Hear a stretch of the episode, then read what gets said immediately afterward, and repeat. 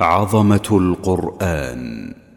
الحلقة السادسة والعشرون فضائل المعوذات الثلاث. بسم الله الرحمن الرحيم. الحمد لله والصلاة والسلام على من لا نبي بعده وعلى آله وأصحابه أجمعين.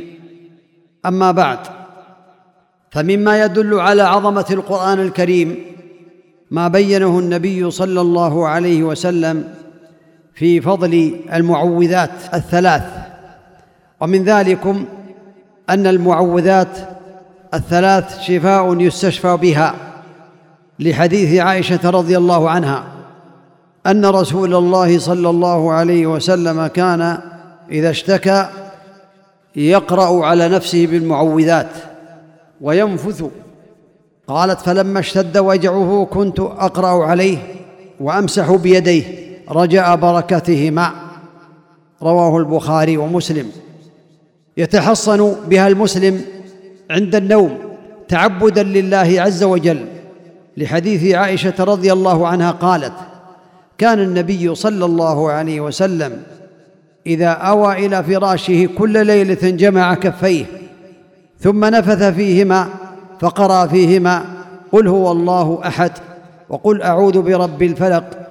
وقل أعوذ برب الناس ثم يمسح بهما ما استطاع من جسده يبدأ بهما على رأسه ووجهه وما أقبل من جسده يفعل ذلك ثلاث مرات والحديث رواه البخاري رحمه الله تعالى.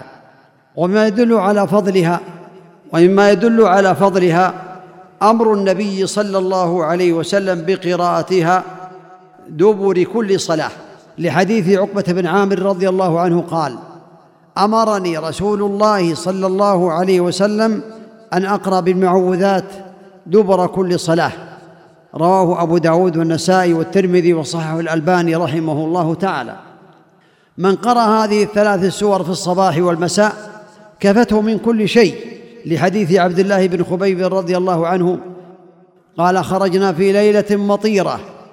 وظلمة شديدة نطلب رسول الله صلى الله عليه وسلم يصلي لنا.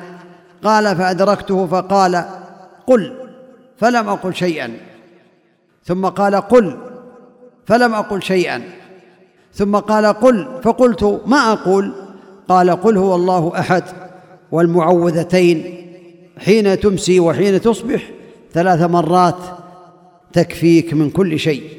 رواه أبو داود والترمذي والنسائي وحسنه الألباني رحمه الله تعالى.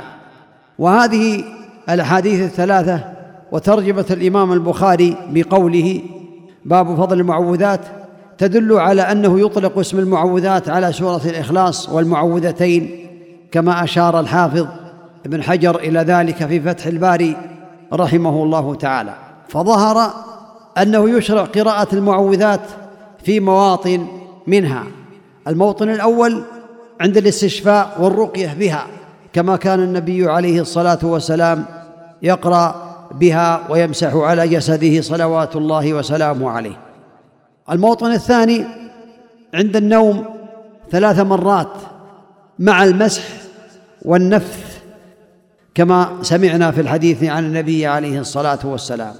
الموطن الثالث تقرأ في دبر كل صلاة مفروضة. فقد أمر النبي عليه الصلاة والسلام بقراءة هذه الثلاث السور دبر كل صلاة مفروضة. الموطن الرابع في الصباح والمساء ثلاث مرات. والله تعالى أسأل أن يجعلنا من أهل القرآن الذين هم أهل الله وخاصته. واساله تبارك وتعالى أن يجعلنا من الذين يستمعون القول فيتبعون أحسنه. إنه ولي ذلك والقادر عليه. وصلى الله وسلم وبارك على نبينا محمد وعلى آله وأتباعه بإحسان إلى يوم الدين. والحمد لله رب العالمين. والسلام عليكم ورحمة الله وبركاته. جزى الله الشيخ خير الجزاء وجعله في ميزان حسناته. والسلام عليكم ورحمة الله وبركاته.